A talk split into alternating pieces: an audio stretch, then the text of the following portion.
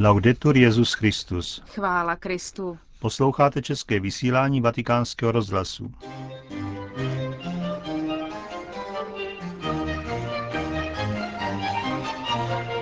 Benedikt XVI. dnes dopoledne ve zvláštní audienci přijal polského premiéra Donalda Tuska. Kapli Redemptoris Mater v Apoštolském paláci dnes ráno přednesl otec Raniero Cantalamessa, kazatel papežského domu, první adventní kázání na téma této poslední době však promluvil k nám skrze svého syna. A v druhé části pořadu pravidelná páteční promluva otce kardinála Tomáše Špidlíka.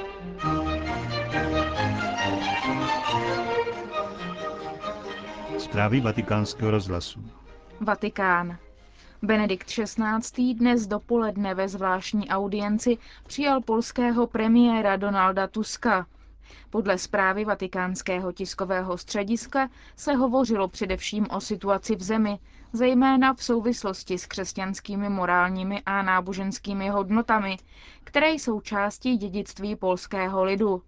Byly oceněny i tradičně dobré vztahy mezi Polskem a Svatým stolcem.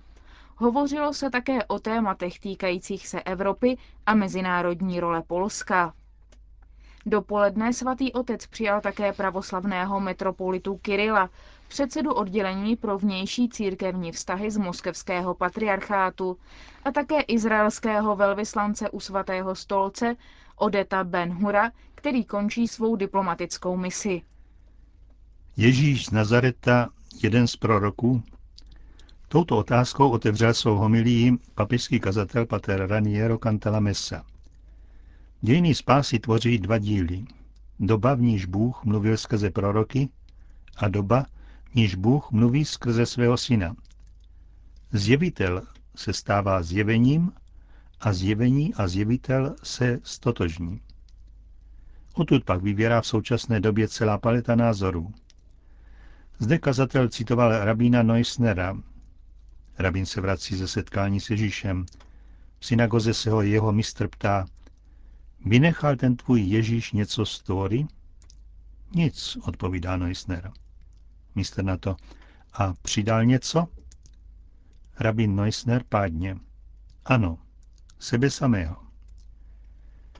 Je zajímavé, pokračoval pater Cantalamessa, že stejnou odpověď dal svatý Irenej ve druhém století těm, kdo se ho ptali, co nového Kristus světu přinesl. Irenej lapidárně odpovídá, přinesl všechnu novost tím, že přinesl sám sebe. Ježíš si nejen dělal nároky na božskou autoritu, nýbrž podal o tom důkazy a znamení.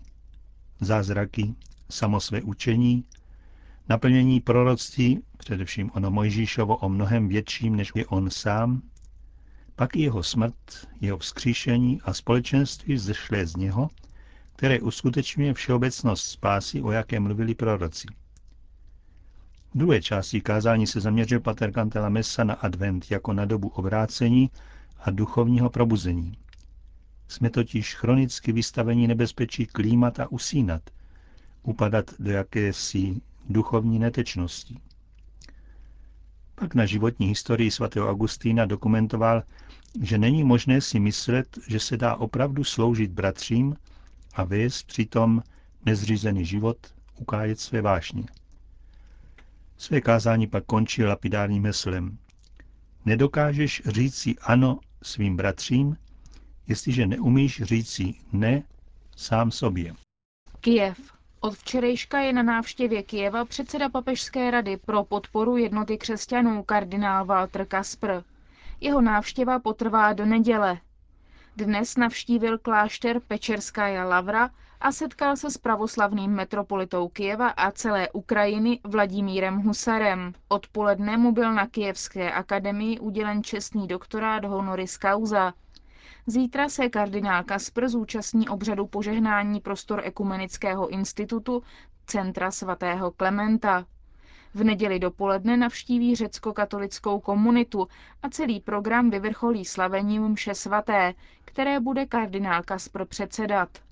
Konec zpráv.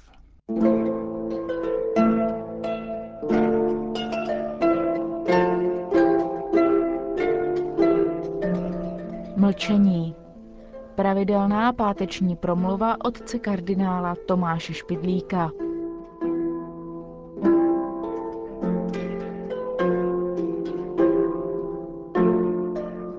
Vypravuje se žertovně, že se nějaký vážný muž rozhodl vstoupit do nejpřísnějšího rozjímavého kláštera. Opat ho hned na počátku napomenul, že musí především zachovat strohé mlčení. Za deset let smíte nahlas říct jen dvě slova. Poslechl a za deset let přišel k opatovi s výrodkem. Bídná strava. Uplynul dalších deset let a zazněla dvě nová slova. Tvrdá postel. Třetí desítiletí však už kandidát celé nevydržel řekl opatovi, jdu pryč. Opat to komentuje. To jsem předpokládal. Za 20 let jsem od vás nic neslyšel jiného než samé stížnosti. Každý žert ironizuje přehánění v něčem, co je samo v sobě dobré. Ten dojem máme, když najdeme v životopisech svatých příklady, že někteří svatí po celá léta nepromluvili slovo, nebo alespoň každoročně po celou postní dobu. Není to přehnané. Vždyť je člověk tvor dialogální. Schopnost rozmluvy je jeho velké privilegium. Umlčet někoho znamená zbavit ho jeho důstojnosti. Ale zase naopak čteme, jak moudří muži doporučovali mlčet. Od starých řeckých filozofů pochází výrok, příroda nám dala dvě uši a jen jedny ústa. Opakuje se přísloví, mluvit stříbro, mlčetí zlato. Jak tedy najít správnou rovnováhu v užívání jazyka? Rozhodně není správné, když se mlčení pokládá za protiklad k mluvení. Je naopak podmínka k dialogu. Když mluví jeden, předpokládá se, že druhý mlčí. Kolikrát například napomínají ve škole učitele své žáky. Mlčte. Děti se spovídají z hříchu, že si v kostele šuškali. V normálním rozhovoru se považuje za nevychovanost skákat druhému do řečí. Jisté mlčení je nutné i jako přípro na navlastní slova. Napomínají se malí, rozmysli si napřed, co chci říci a pak teprve mluv. To se, tak se doplňuje přísloví, které jsme citovali.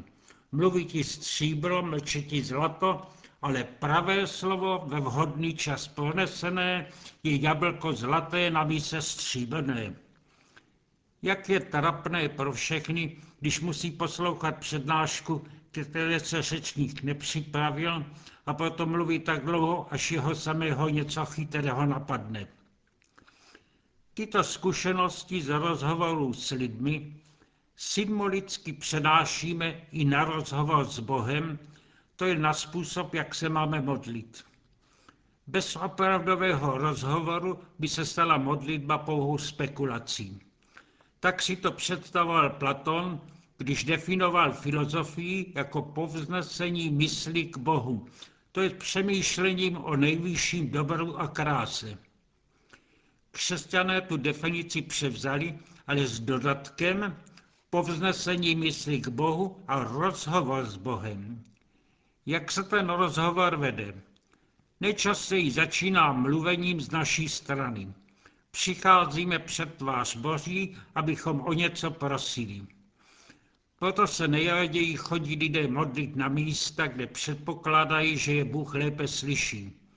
Proto putují ke známým svatyním. Tam pak bývá mnoho mravorových deštiček s nápisem Tu mne Bůh vyslyšel. Je to pěkné, ale cítíme, že by to bylo nedokonalé, kdyby osobní postoj končil tímto způsobem. Byl by to monolog a ne dialog. Bůh by měl slyšet nás, ale my bychom nestáli o to, co On mluví k nám. V této situaci ovšem nás učí duchovní učitele, jak naslouchat Bohu a sami víc a víc mlčet. K tomu je uspůsobena především liturgie. Její první část se jmenuje liturgie slova. Čte se tu písmo starého i nového zákona, slyší se jeho výklad. Ale i tu lidé neradi dlouho mlčí, proto se hned hlásí o slovo. Početně následuje různé douhy litanii. Je to patrné zvláště v liturgii byzantské. Každou chvíli vyjde od oltáře diakon, postaví se před ikonostas a modlí se za všechny možné potřeby lidí, za živé, mrtvé a lid odpovídá, Gospodi pomiluj, pane smiluj se. Starozákonní žalmy jsou v tomto ohledu ještě názornější. Jejich autoři jakoby se báli, že jejich hlas nedoletí do nebe, proto volají hospodine, slyš naši prozbu. Na prvním místě naši prozbu slyší ti, kdo stojí vedle nás a my slyšíme modlitbu jejich. Zdá se nám, že je to zbytečné a rozptilující. Jeden úředník z města byl na letní dovolené na vesnici a nelíbila se mu atmosféra, která tam převládala v kostele. Pořád se tam modlí jenom za déšť nebo za pěkné počasí, jako by nebylo nic důležitějšího na světě. Jeden venkovan to od něho uslyšel a už klibnul se. Jemu je dobře, do papíru v úřadě mu nepaší. Daleko lepší dojem ze společných potřeb v kostele měl spisovatel Gogol. Vstupujeme do kostela, píše, každý se svými vlastními ideami. Ale nasloucháme-li hlasu diákona, uvědomujeme si, že jsme všichni jedna rodina, která má tolik různých potřeb a cítíme se spojeni s nouzí všech. To je jistě pokrok v křesťanském smýšlení. Ale teď musíme udělat poslední krok v naší úvaze. Je tu otázka. Je možné slyšet Boha, který by mluvil k nám přímo, bez prostřednictví lidí a knih? Také slyšeli proroci, tak o něm mluví ti, kdo měli opravdové zjevení. Zdá se to smělé, ale odpověď je pozitivní. Ke všem lidem Bůh mluví ve svědomí, v hlasu srdce. Bohužel nejsme zvyklí mu naslouchat. Jeho hlas je přehlušen mnoha neužitečnými dojmy zvenčích, denních rozhovorů, z televize, z neodkladných prací.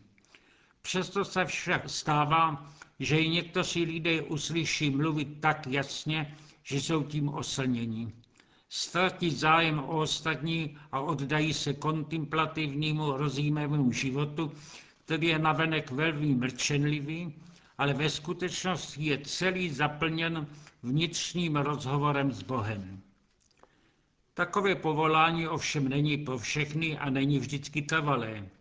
Někteří k tomu stavu dospějí ve zralém věku.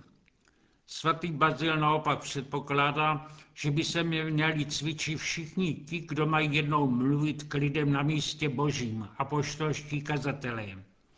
Ale co s tím má společného obyčejný člověk z denního života? I on udělá zkušenost, že potřebujeme čas od času zajít na procházku docela sám do přírody, nebo se usadit kdesi v zadní lavici vzdáleného kostela a poslouchat myšlenky, které přicházejí. Brzy začne rozeznávat, co ho znepokojuje, od jiných myšlenek, které vedou k dobru, k vnitřnímu klidu a pokoji. Naučí se slyšet Boha v srdci. Ty chvilky si zamiluje a rád je vyhledává. Jsou to okamžiky mlčení, ale naplněného krásným rozhovorem.